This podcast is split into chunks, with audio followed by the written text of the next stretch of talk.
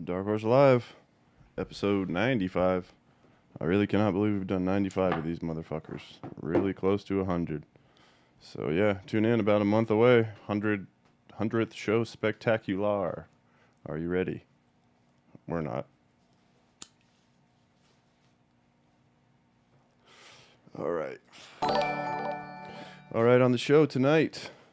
Thank you, Buzz and B. On the show tonight, um, we're gonna talk pests, bugs, the fucking worst shit ever, son of a bitches. But yeah, we'll talk about bugs, and uh, hopefully how you guys can kill them and keep your garden looking fresh, huh? But right off the jump, there's something that we got to address, which is this.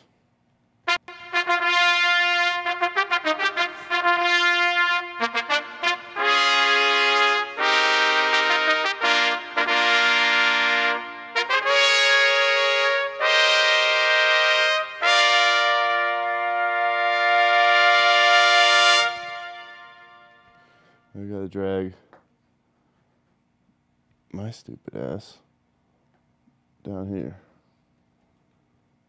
Because I am the dipshit of the day. What'd you do? I mean, when you when you toss them out, when you give them, you got to be able to take them, right? So I fucked up. Killed Sour for the fourth time. No, nothing to do with sour killing plants or any of that shit. This relates to the premium drop for the night owl drop. it was ah. fucking a nightmare. So yeah, the first night of the drop, the entire website like went down. So Daz has this huge drop, then goes on and sees our premium, and they count it. We do a live show, counted it down. I'm sure some of these people here were watching.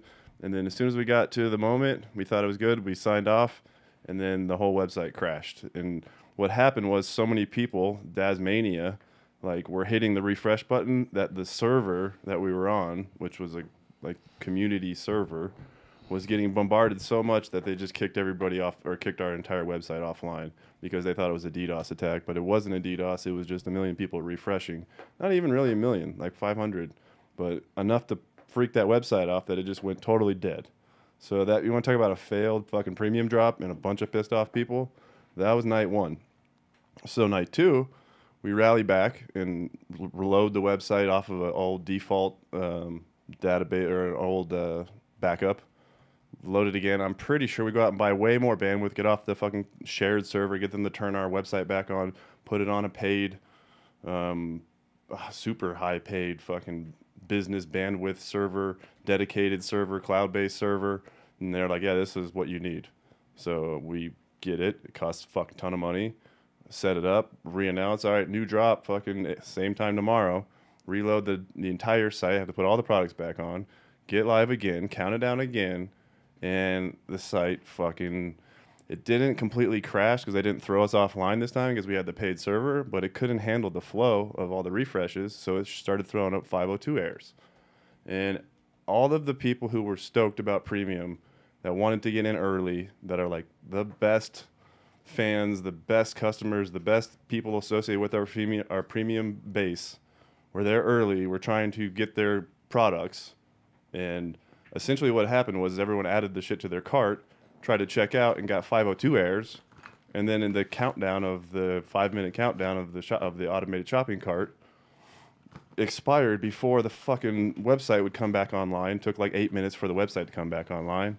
So almost everybody who was there early on time did it perfect, did everything right, didn't get what they wanted. And yeah. So with that said, I don't know what else to do other than call myself complete dipshit of the day. The buck's got to stop somewhere. I mean, CBazaar is a co-op website. All the breeders take home all the cash from all the sales. The idea is it's a it's a group, but I've jumped in to try to help make the website, particularly on Daz's side, a little bit better. And somehow it was way fucking worse this drop. Like way fucking worse this drop. So dipshit of the day right here. I'll tell you why it happened. Why does that make you a Particularly. dipshit though? Well, because I thought I had it under control and clearly I fucking didn't. Um, but yeah, let me show you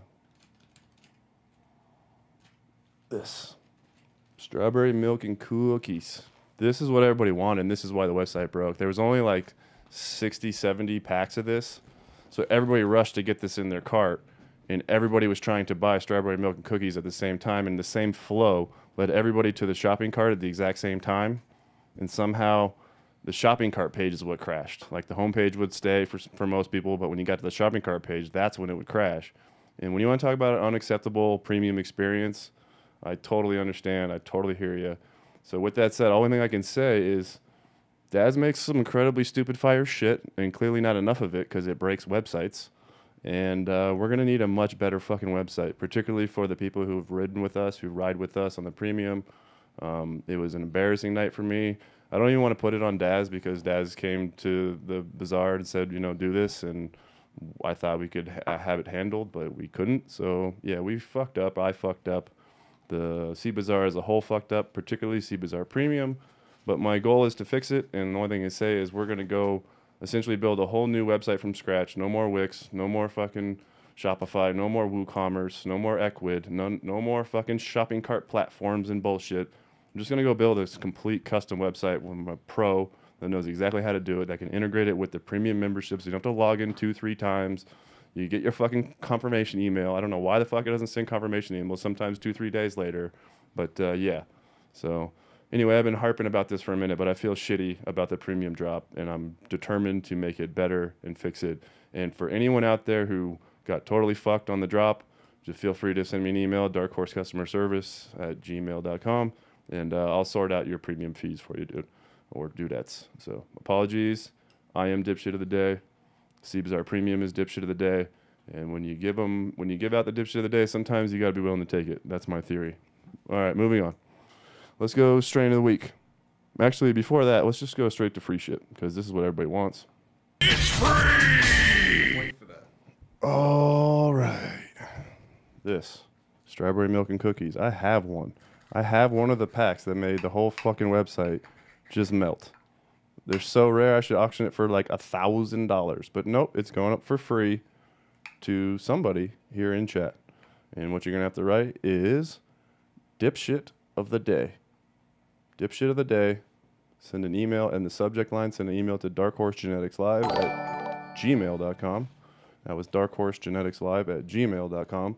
And I will pick the, since I'm probably a lot of people that want this, I will pick the 200th person. So if you're listening on a replay, you probably still have a shot, at least for a few days or a day or two. 200th person to write dipshit of the day so in the subject line to Dark Horse Genetics Live at gmail.com wins this super sought after website melting strawberry milk and cookies with a Q. All right, everybody. It's TH Caesar's strain of the week. All right. This one right here is called Buttermints. This one is uh, Pink 2.0 from Exotic, which is a Predator Pink cross to Starfighter. And then that was hit to a reverse Cushman, so this is a feminized cross. So the strain right here I was given to because uh, the person that made this uh, wanted me to like get this clone out there and kind of like hype it up and promote it a little bit. But uh, he said the terpene profile is pretty much like a sweet pink uh, Dippin' Dot, like a sweet pink creamy vanilla dipping Dot with Cushmans in the back end. Uh, these finish in about uh, 50 to 55 days. Heavy yielders, stay short and stocky. Could be utilized for multi-tier growing if that's what you're into.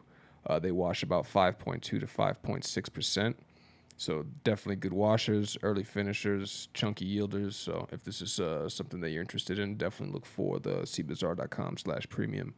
I'll have a very limited amount of these going out, and I'm gonna have these out going. I'm gonna have these going out for a very reasonable price, just to kind of let his uh, name brand kind of like build up, get his uh, strains out there. And once he uh, has a little bit of these uh, clones out there, he's gonna. He already has the feminized seed crosses that he did with this, so he'll be releasing that in the future. But definitely want to promote him and pretty much get his uh, name out there. Is uh, NBG Gardens in Colorado Springs.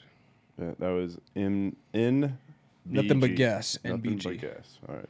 We have a quick video clip of this too that you br- you brought me. Yeah, he sent me some uh, video of the nugs to show some as well.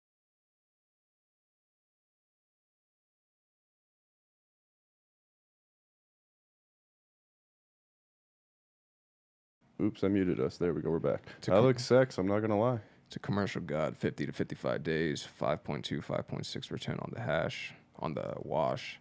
Uh, could potentially get higher. Uh, st- short, fat, dense, chunky, nice uh, terpene profile. So, should be interesting for people that want to kind of get something different or just want to find something that finishes fast. I know a lot of people out east are looking for some strains that finish fast because it does get cold pretty fast over there. So this one might be one that you'd probably be interested in. Yeah, bag appeal. I see bag appeal. I also see a nasty th- long thumbnail. Is that you? Is that your That's not fingers? Oh. All right. Yeah. Anyway, that's gorgeous. All right, moving it on, moving it along. All right, let's go. Let's talk bugs. I'll bring Caesar in. All right, let's talk a little bit about bugs. And I hate them. yeah, like we throw in powdery mildew in here too. We can throw in bud rot in here too. Just general fuckery in the garden. But we'll talk for the most part bugs, IPM. But I think I'll start with let me get this over here. Uh, uh, Feel free to comment down in the chat some of your horror stories or some uh, anything when it comes to IPM and pests and stuff like that. So you're gonna start off here with my old man Benjamin Franklin. Says an ounce of prevention is worth a pound of cure. And no truer words have ever been spoken when it comes to growing plants, bugs, um, particularly the simplest shit. Which I'm just gonna start with. I could do, probably do a whole hour show on like preventative things to not be fucking up, but like the simplest shit is be clean. Wear clean clothes, have a clean garden, have clean shoes. Um, if you're clean, you're gonna have a much easier time of keeping your garden pest free, um, disease free. So that means don't let all the f- dead fan leaves accumulate on the ground and have like yellow dead leaves all over the place or in the trays. Um, that will promote botrytis and bud rot. And you, you need to clean up all the dead shit and all the dirt and all the trash and all the fast food and all whatever the fuck you might have in your garden. It should be. I always tell my guys at the grow, which it might not always look like this, but I always tell my guys to grow. I want to eat off the floor. Like I want, we mop twice a day. I want to be able to come in here, throw my fucking lunch on the ground, sit in Indian style, and eat food off this floor because I want the whole thing fucking clean as shit at all times. If you make a mess, clean it up right afterwards. But yeah, so particularly um, your clothing too.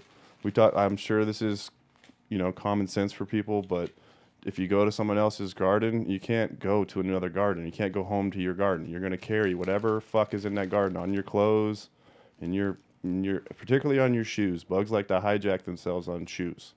So I recommend having a, a pair of garden shoes for your garden. I recommend not wearing, you know, your shoes from someone else's garden into your garden. That's a big one. Um, got a lot of guys like to spray like alcohol out of a spray bottle, like on their shoes, on their hands, or just make people put on a whole Tyvek suit. When you look at some of these commercial facilities, they're wearing a whole like Tyvek suit and spraying down with alcohol before they go in places.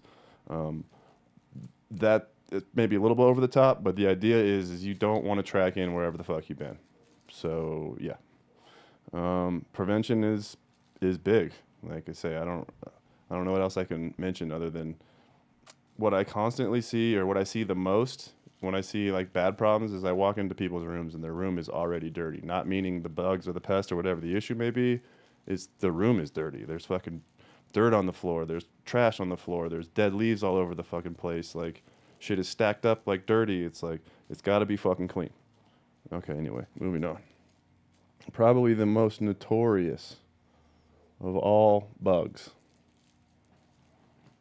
Spider mites, sometimes referred to as the Borg, the son of a bitch of all son of a bitches. The- yeah, this shit will fuck you up. Few different kinds of mites. The two-spotted red mite. We're not again. This is going to be more of a casual talk than an in-depth science talk on how to, you know, like identify every pest and kill everything. Because some cases of these pests, there's over six thousand species of the same kind of mite or thrip or aphid or whatever it may be.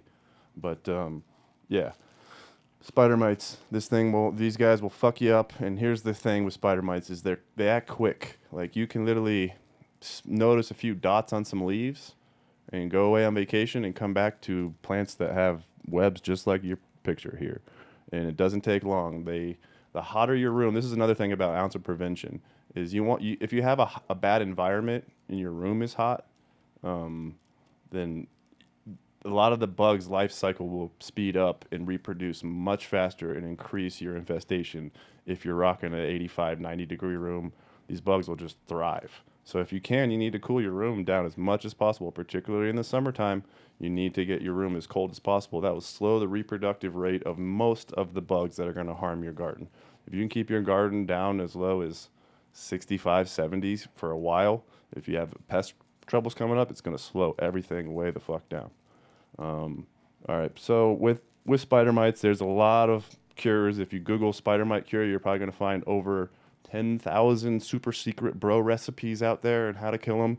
The thing with spider mites is they're it's Darwinism, it's evolution. These fuckers will adapt to what you spray, and then they will become immune. The eggs they lay, their offspring will become immune to what you've been spraying. So this re- this requires generally a rotation of products because the offspring lays so many eggs so quickly that you need to continue to spray over and over again.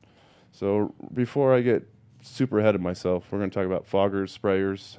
You know, um, you can go get a hand pump sprayer from Home Depot and spray like you would uh, a normal sprayer, but you're probably going to get worn out with that. I like these electronic foggers.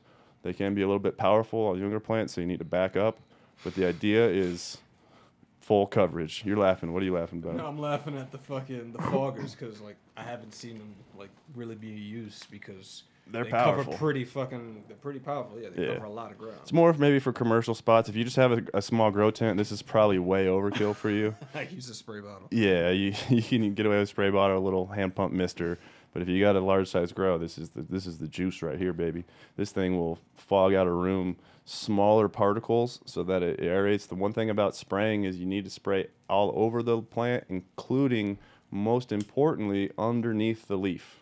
So you got to get under it, and you got to spray up towards it, and you got to get you know your your spray under the leaf. And these are great for that because it, it, the- it aerosols so much that it becomes finer particles in the air and it just goes everywhere.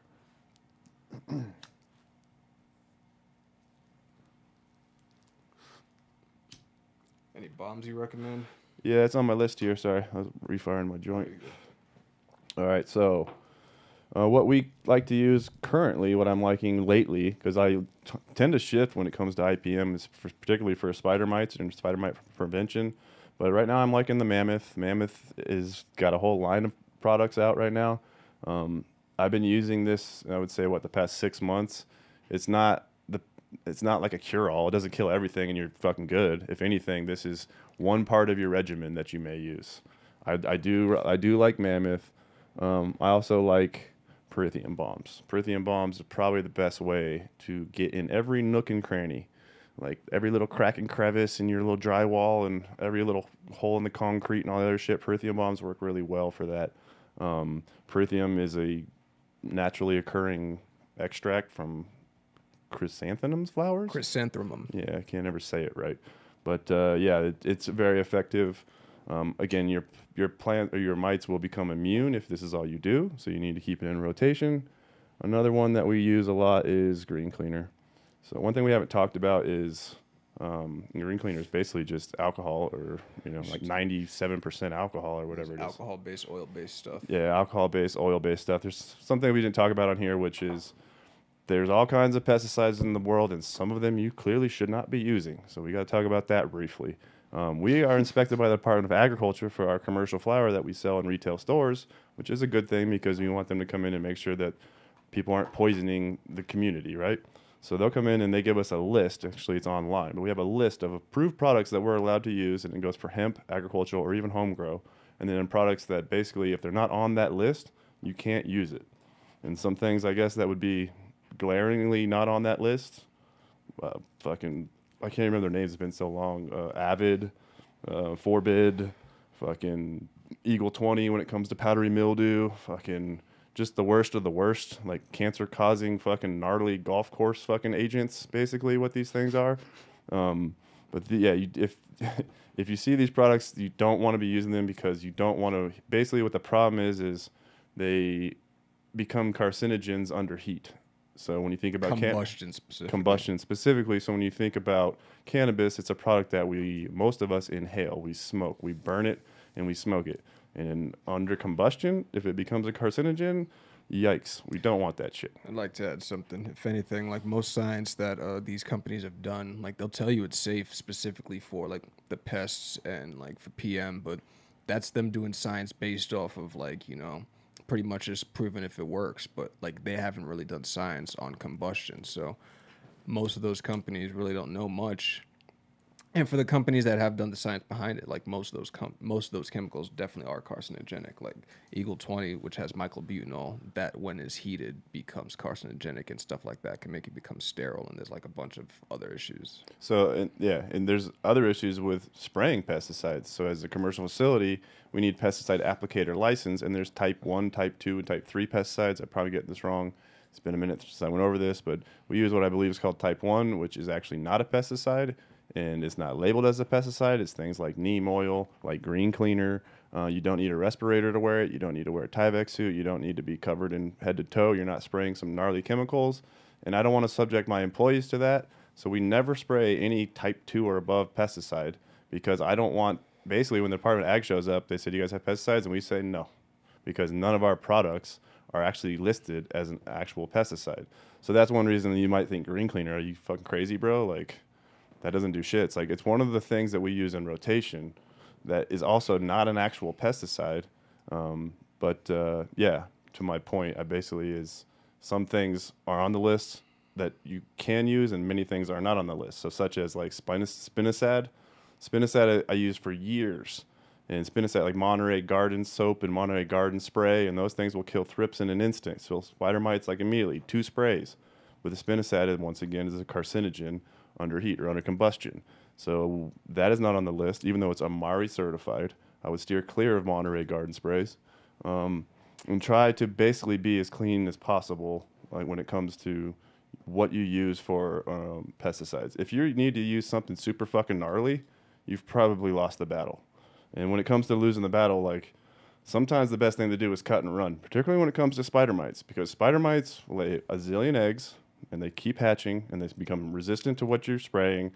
I've heard of spider mites being laying eggs within the paint of walls. You come in and you Kilz over your whole room after an infestation and you bleach everything out. You Kilz your room. As soon as you heat your room back up, I turn your grow lights on to 70 degrees. Those eggs hatch and then they can crawl out and eat their way out of the fucking paint through the paint, like through the drywall, through the Kilz, come straight back into the garden. That's the eggs hatching.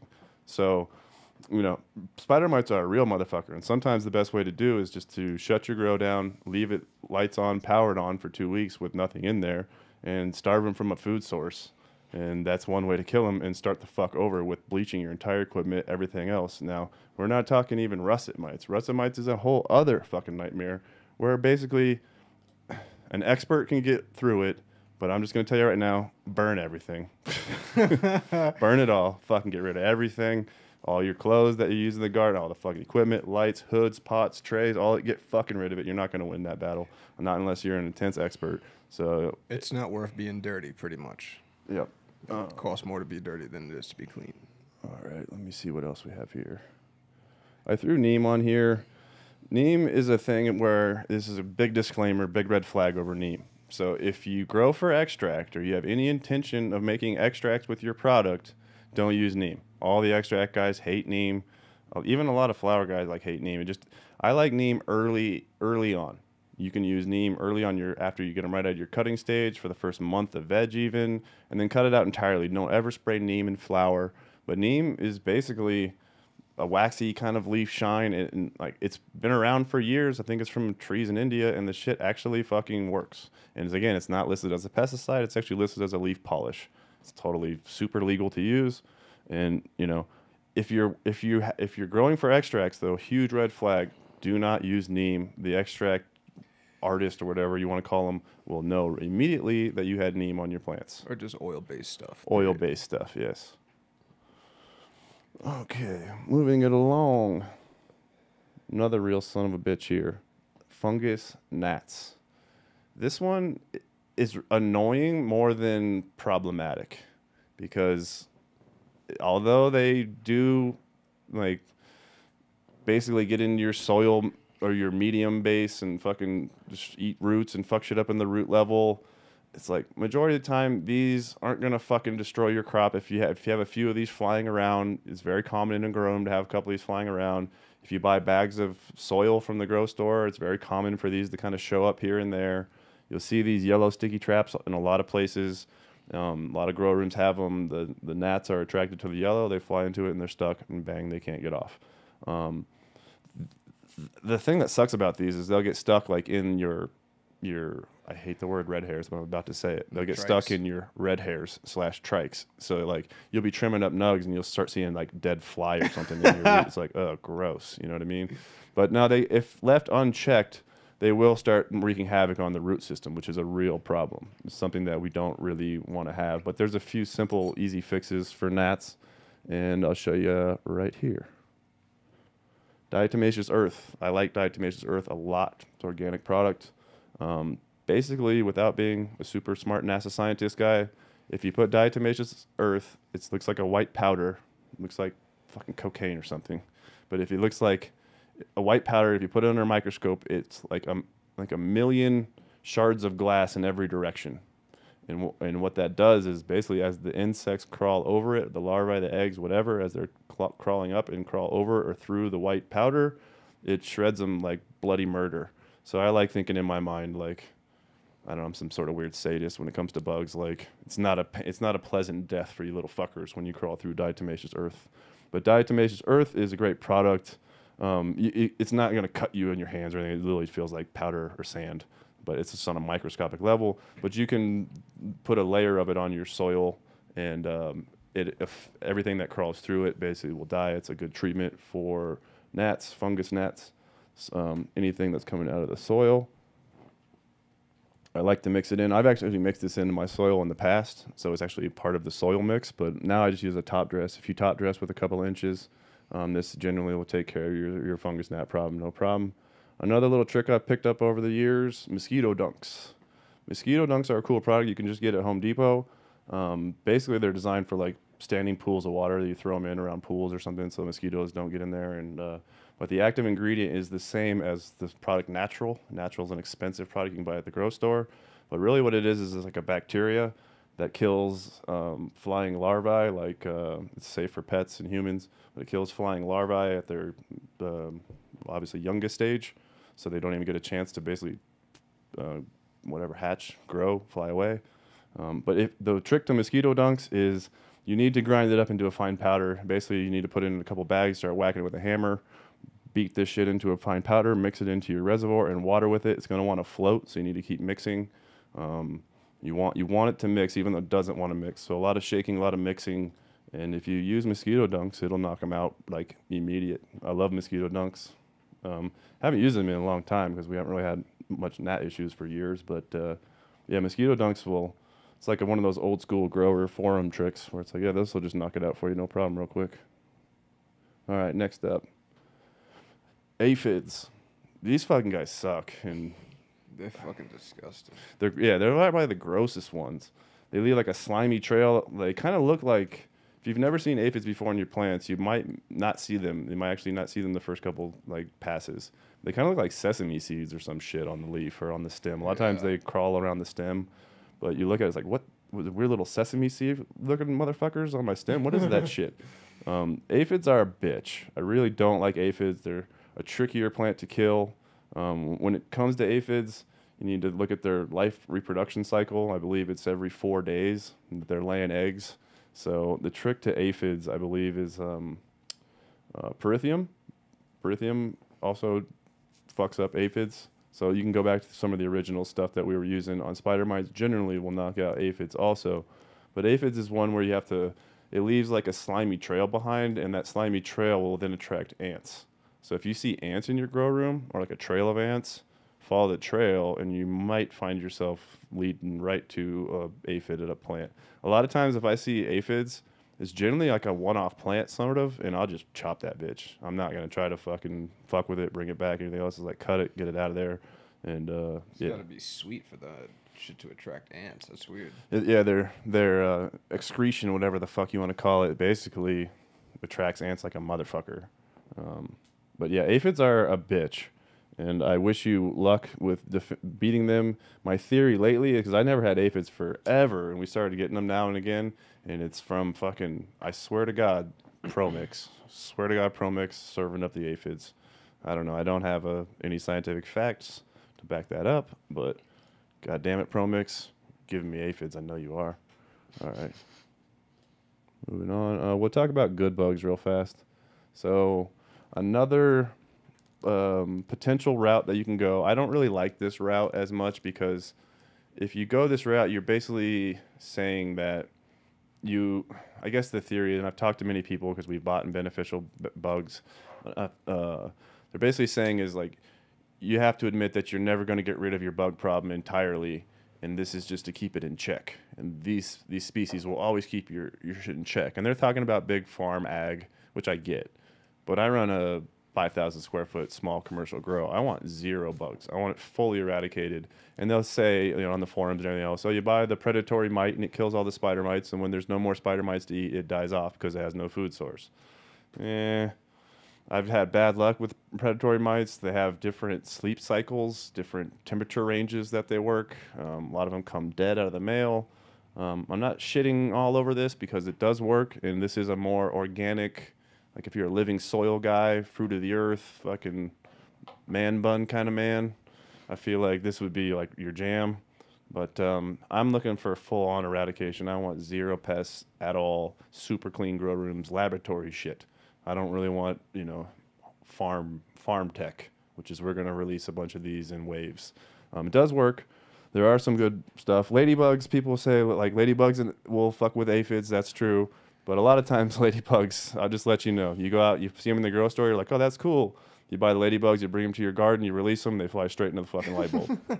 it's like, what the fuck? Like, that was a waste of 20 bucks or whatever the fuck. Like, What about livid soil, which has like worms and a bunch of other stuff living in it, though? that's why it's nematodes, predatory nematodes and stuff like that. Um, yeah, there's certainly is a place for this shit. Um, but I have never subscribed to it, so I'm probably like the worst person to I don't know, speak on it other than I've bought predatory mites a few times and didn't they didn't do shit on my population. The one species I bought just was like in hibernating the entire fucking time in 12 and 12.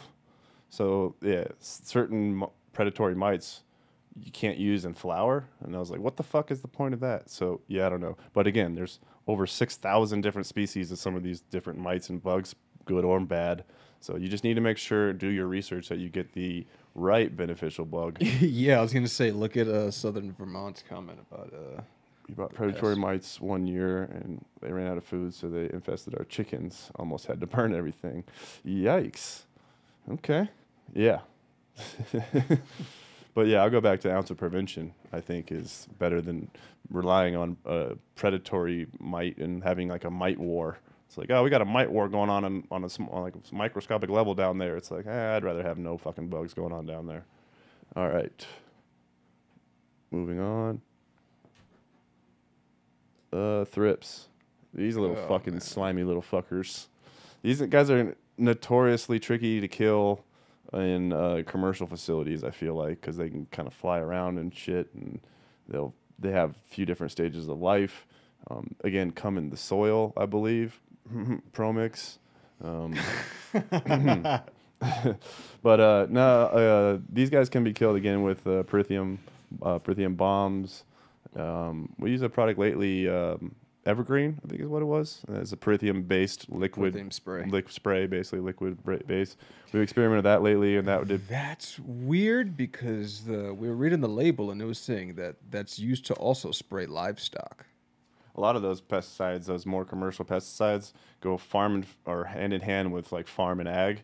And yeah, a lot of the pesticides are actually sprayed on livestock, or can be. That's I shouldn't crazy. say all of them, but some of these more commercial ones, when especially when they're like the name of the product is like TL732-100-4FY. It's like, what the fuck is that? Like only a farmer knows. And it's some crazy chemical that you can spray on his cows slash will kill bugs in the field and other weird shit. It's weird. Instead of spraying plants to kill bugs, you're spraying animals to kill bugs. It's it's it's weird to me. But yeah, spinosad kills thrips like super fast. Like if you want to kill thrips in a second, spinosad. But it like uh, our smoke Steve here says, it will also kill the smoker.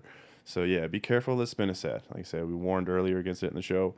But yeah, it's it's so easy to go to Home Depot and grab a thing of Monterey garden spray and spray it and be like, oh, I just yeah, that was easy. Like, what's the big deal?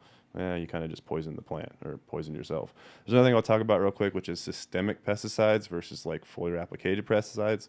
Systemic meaning that the bug eats the plant and that's what kills it. And I've never been a big fan of systemic pesticides when you start talking about things like half life. That's why things like pow- uh, not powdery, but um, What's the powdery spray that was horrible? Eagle 20. Eagle 20. That's why Eagle 20 is like so bad because it was a systemic systemic pesticide or not pesticide but fungicide, and uh, but it stayed with the plant forever. I mean, it just rode with the plant forever. I don't, even, I can't remember what the half life was. Someone did studies and they determined, but I think it was like 180 days or some crazy long number. Eagle is 180 about. Yeah, so it's like you can, beyond the flowering time of the entire fucking plant. If and theoretically you could spray the plant with Eagle 20 and then wait like a year or Half a year. half a year and then flower it out, and it would, the bud would be you know safe for consumption. But to my knowledge, and don't quote me on this, I'm pretty sure they spray Eagle 20 all over the grapes, all over fucking Cali. Uh, no, they actually do, and it's a regulated pesticide. They spray stone fruits, they spray cherries, they spray grapes, and a bunch of other uh, fruits on trees specifically. Uh, they have their uh, generally regarded as safe um, scale.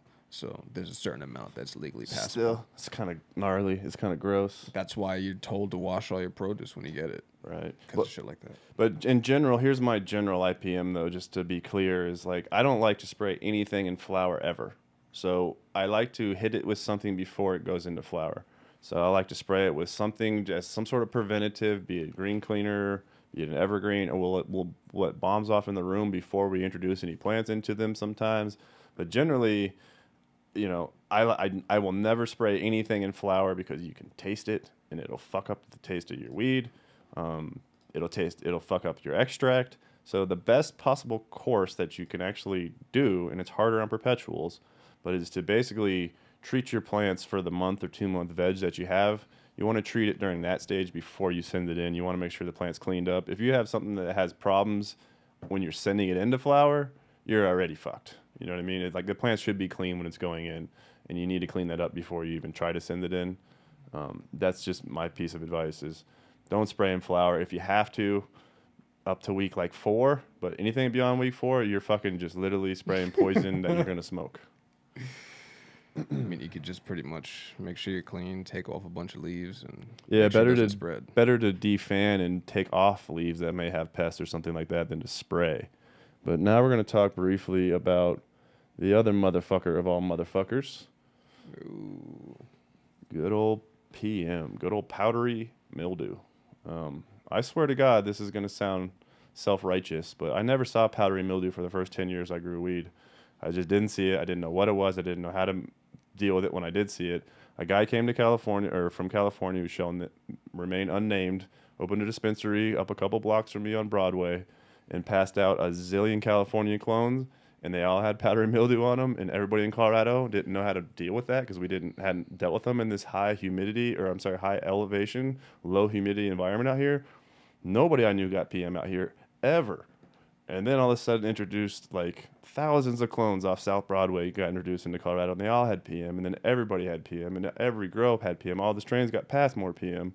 And PM is very I don't know what the word is contagious. It's fungal. So obviously it's gonna fucking spread and spread and spread in the right environments. It will go fucking bananas. Um, but how do you deal with PM? Airflow. Um, you need good airflow. You also need um, uh, no standing water, right? Humidity. You need you know you need your your environment needs to be perfect. I shouldn't say perfect. Your environment needs to be in check, and you can't have super humid rooms. If you have standing water in your trays or buckets of water and stuff like that, or a water reservoir in there, that all contributes to higher humidity, which can fuck you up and trip you up on this. But um, powdery mildew is not the end of the world, but it particularly sometimes will latch on to some strains.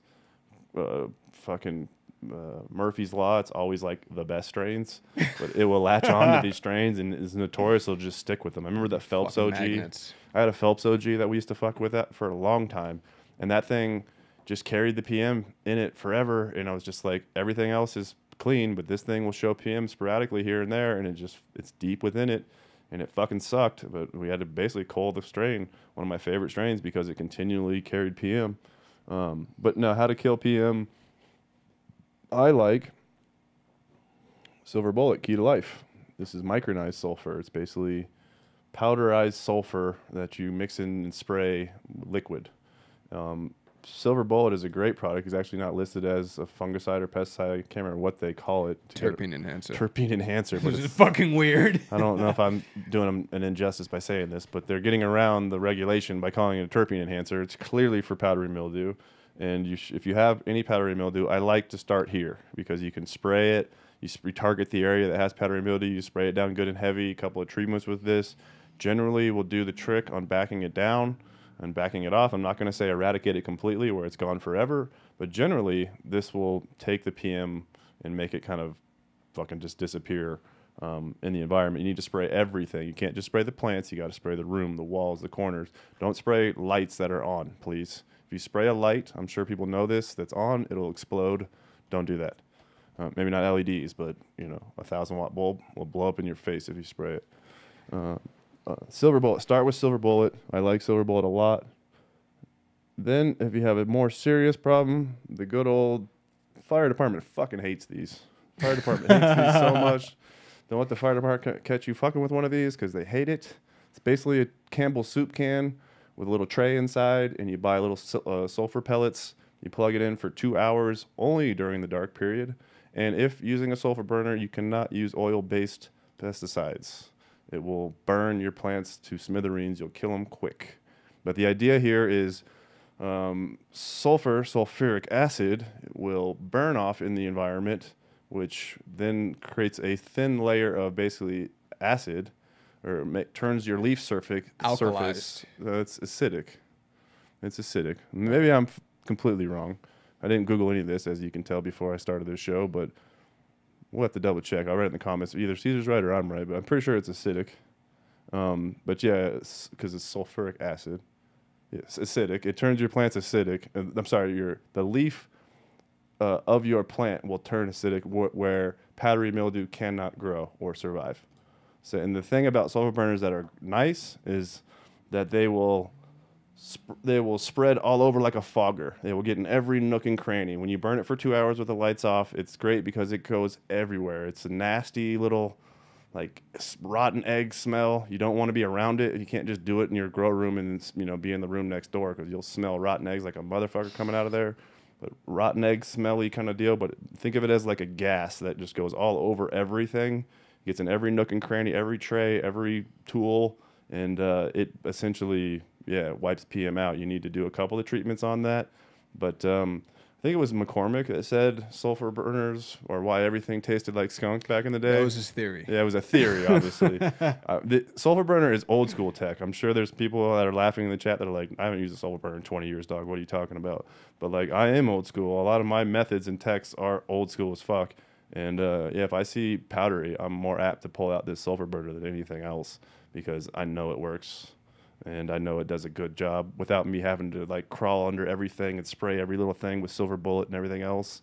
So if I have a spot of silver or powdery, I might spray silver bullet. If I see a plant with silver or powdery, I know it's present, so I'll just start spray or burning uh, sulfur in the entire uh, grow room. Like you were saying, airflow is everything, so make sure you like defan a bunch of the leaves and get a bunch of all that cabbagey stuff down there. It could start. Pick leaves, yeah. There's a lot of weird urban myths on how to kill powdery too. I think like spraying milk is one. I've never tried it.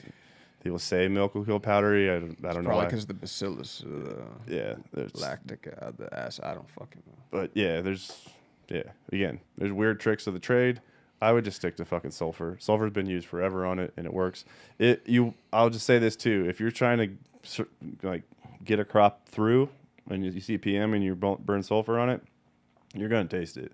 Like it's not gonna be like the best tasting weed you ever had, but it isn't like oh my god, this fucking like You'll rotten taste egg. it in the extract too. Yeah, you'll taste it in the extract also. So it's not like um, a, a cure all. You don't want to burn sulfur on every crop. You'll just fuck up every crop. If you see powder, you burn sulfur like a motherfucker real quick to clean the entire area, and you should be good. It should eradicate the powdery. And then obviously you want to address it at the source, which is probably coal the plant that's giving you the fucking problem. People want to know about quarantine procedures.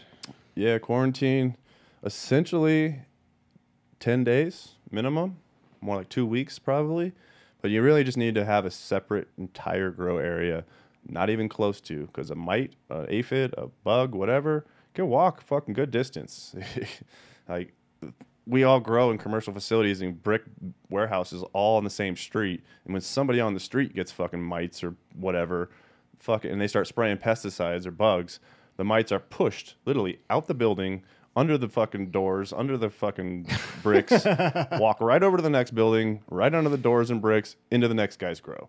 So yes, mites, bugs, fucking all kinds of shit can literally walk away. So my my best advice on quarantine, another place entirely that's not even around your grow if you can, a closet at your house, something that's not anywhere near where your other grow is, and you want to grow that for 10 days, inspecting for anything particularly bugs, mites, little tiny mites. You need to get a scope and look real close, a jeweler's loupe, look real close for eggs.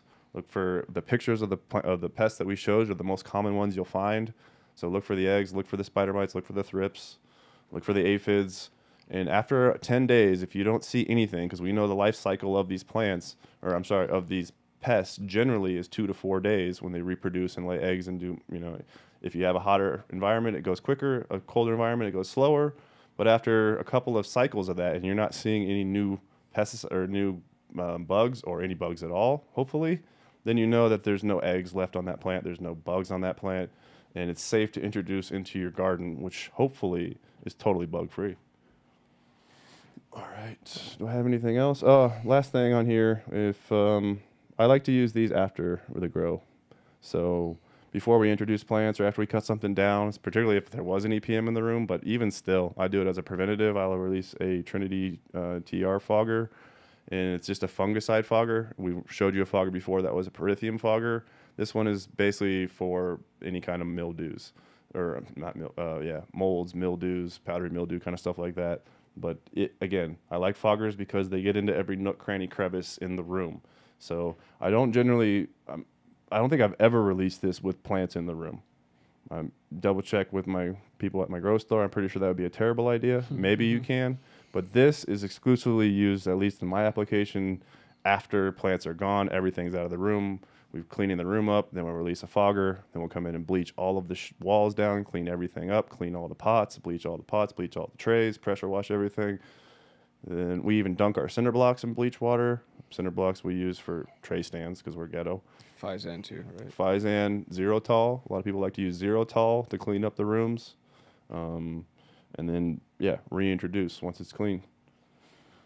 All right. What? Uh, how much time we got? Uh, we're towards the end here. Yeah. Cool. It's pretty quick, pretty easy. I'd like to add something like me being uh, one that does a bunch of clones and uh, selling a bunch of clones. Like I never want to give anybody anything. So whenever I'm taking something in, like when it comes to my IPM and quarantine procedures, like I'd rather just take a clone as cuttings because it's easier for me to look at it that way versus like it having to deal with it having any potential bugs in the medium or anything like that. I'd rather just throw it in a dome and it's completely isolated in that one environment right there. So if anything does show up, it's isolated in that dome. If anything shows up, I can just throw it out, but I'll just check on it every other day and make sure nothing shows up. So I'll spray even while it's rooting just so I know for a fact that if there is anything, there won't be anything by the time there is roots. Yeah. But I'm gonna go right back to the way we started this thing. Is prevention is the best fucking dose or best course of action here. You know, the ounce of prevention is worth a pound of cure, meaning that be clean, keep clean, keep your clothes clean. You know, if you conscience conscious about fucking trying to keep your garden clean and you, you know a very clean space, you'll be fine. But I'm also going to say everybody who grows long enough runs into bugs. And I think the hardest thing is for most people who've never dealt with them is identifying them and being like, what is this and how do I kill it?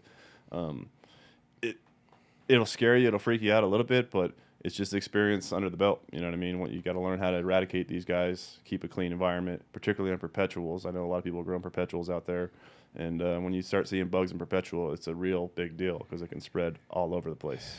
HLV is the next big thing right now. Uh, that's a whole other yeah. That could be a whole other show entirely where we got to talk about you know testing plants and yeah, fucking viruses in plants, which is much trickier to identify as opposed to a pest. So yeah, that one even I need some education on because we send shit off blindly just to ask because we don't we can't identify. You know. Apparently, the viruses are so bad that it gets passed into the progeny as well. Yeah, we talk about breeding and everything else. It's yeah, that's it's- when you really got to worry about fucking shit up. Cool. I think uh, we're getting to wrap this sucker up. I'll take a couple questions if there's any in the chat before we get out of here. But uh, I think maybe we'll give away one more pack. If you have a question about anything we missed or I said something totally stupid and you want to correct me, fire it off in the chat and I'll fix it before we get out of here. But let's give away one more pack. It's free! Bloody Sunday. Damn, you still got that? Exactly. So, this has long been sold the fuck out. I am turning old next week. Officially old next week. So, uh, yeah, I'm going to do a birthday sale for premium people on the bazaar. And it's to have crazy shit that I have held back for a long time. There's a lot of like shit like this where it's like I have a few packs of this that I just sort of put in the vault. But I think I'm to do probably hint hint 40% my age roughly off for 24 fucking hours. I'm not to announce it till like the day before, but if you're watching this, you know. But yeah, there's going to be a massive sale with a bunch of other or not other, but a bunch of like unreleased shit, like conjugal visits and fucking Dranos and Bloody Sundays and Thanos. maybe some Thanos. F1. yeah, I got some dude, we got some Orange Hulk, some stuff that's like going way back. Super limited. So it's yeah, super super limited. I'm probably not gonna make them like super cheap, but I won't make them ridiculous. But uh, either way, there is a crazy sale happening on the bazaar basically next week, next Friday or something like that. Whatever the fourth is, June fourth. Uh, I don't know. I think it's Saturday. Next Saturday, I think there's going to be a crazy sale on the bazaar, probably premium only. So uh, we'll try to take care of all the premium people I fucked over. Still feel bad. All right, Bloody Sunday. If you want to win this pack, this pack, by the way, is a 12 pack of Sunday Driver to Thanos. It's ridiculous. Um, how about what do they want to write, C's? Uh, dinosaur. Dinosaur. What are you calling me a dinosaur? you son of a bitch. You're calling yourself old. Yeah, well, I am old now. All right, fucking dinosaur. Then you're gonna. How about the fortieth person? So it's gonna go quick. I'm fucking gonna be forty. The dreaded. Isn't that over the hill? I think 40 is the over the hill thing. I don't know, but you're gonna be all undesirable as shit now. Now that you're 40, right? I'll keep my sexy forever. Ferrari's breaking down. Told people my face is. I told Caesar my face is a Ferrari, and he never let me live it down. Compared to his face, this is a Ferrari. All right, let's get the fuck out of here. Oh, was there any questions, real quick? I'll do it before we get out of here. Yeah, there was. Uh, Shoot me with a question or two, and then we're out. Uh, is it natural for the plant to die as it flowers or stay healthy till the end? Um, basically, it is dying, or it looks like it's dying. You want it to.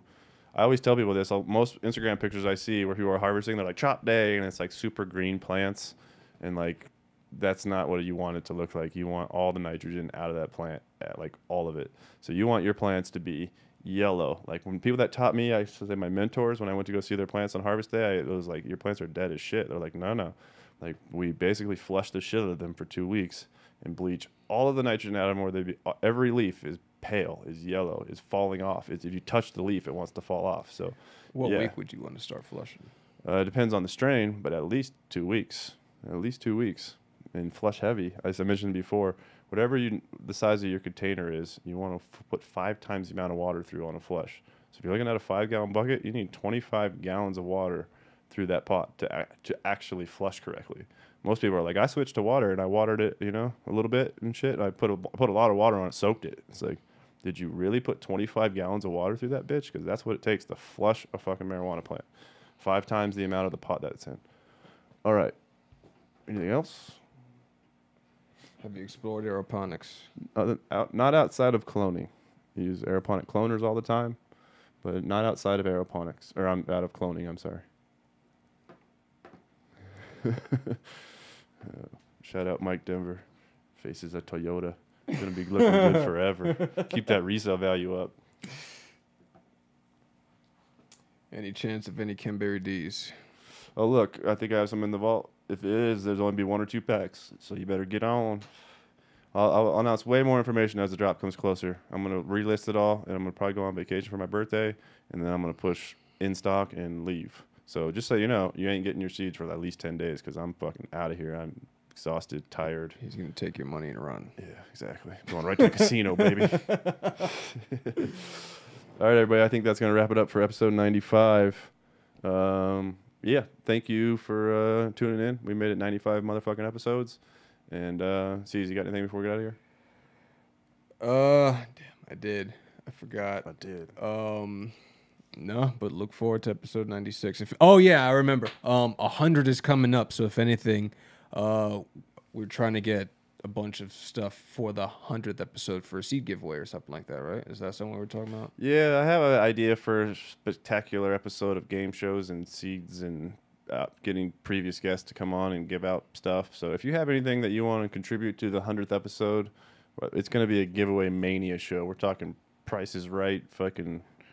I don't know. This is your chance to promo yourself. If you got something that you want us to give away, this is your chance. Now, I'll do it on the game show. If not, if we have anything left over, we'll do it in future episodes where we'll just give away your stuff. But Sure. Send an email to darkhorsegeneticslive at gmail.com and uh, let us know if you want us to give something away on the show. We'll do a community giveaway. seeds, no clones, pretty much. Yeah, I mean merch that'd be cool, I guess, but mainly seeds if possible. Yeah, whatever you got other than live plant. Yeah. Cool. All right, we're out of here, everybody. Enjoy the soulful sounds of Stone Ninja. Same bet time, same bet channel. Next week. Peace. Later. Little pirate gay fish, come sit on my shoulder today. Little gay parrot fish, sit on my shoulder today and make me a fried shrimpy dish with some soy sauce, baby. As the beat drops, super, super fry, Super fry egg roll, triple fry fry rice, triple fry rice, baby. Two for one egg roll, super triple fry rice, triple fry rice, baby. Don't forget the soy sauce, chan chan chan.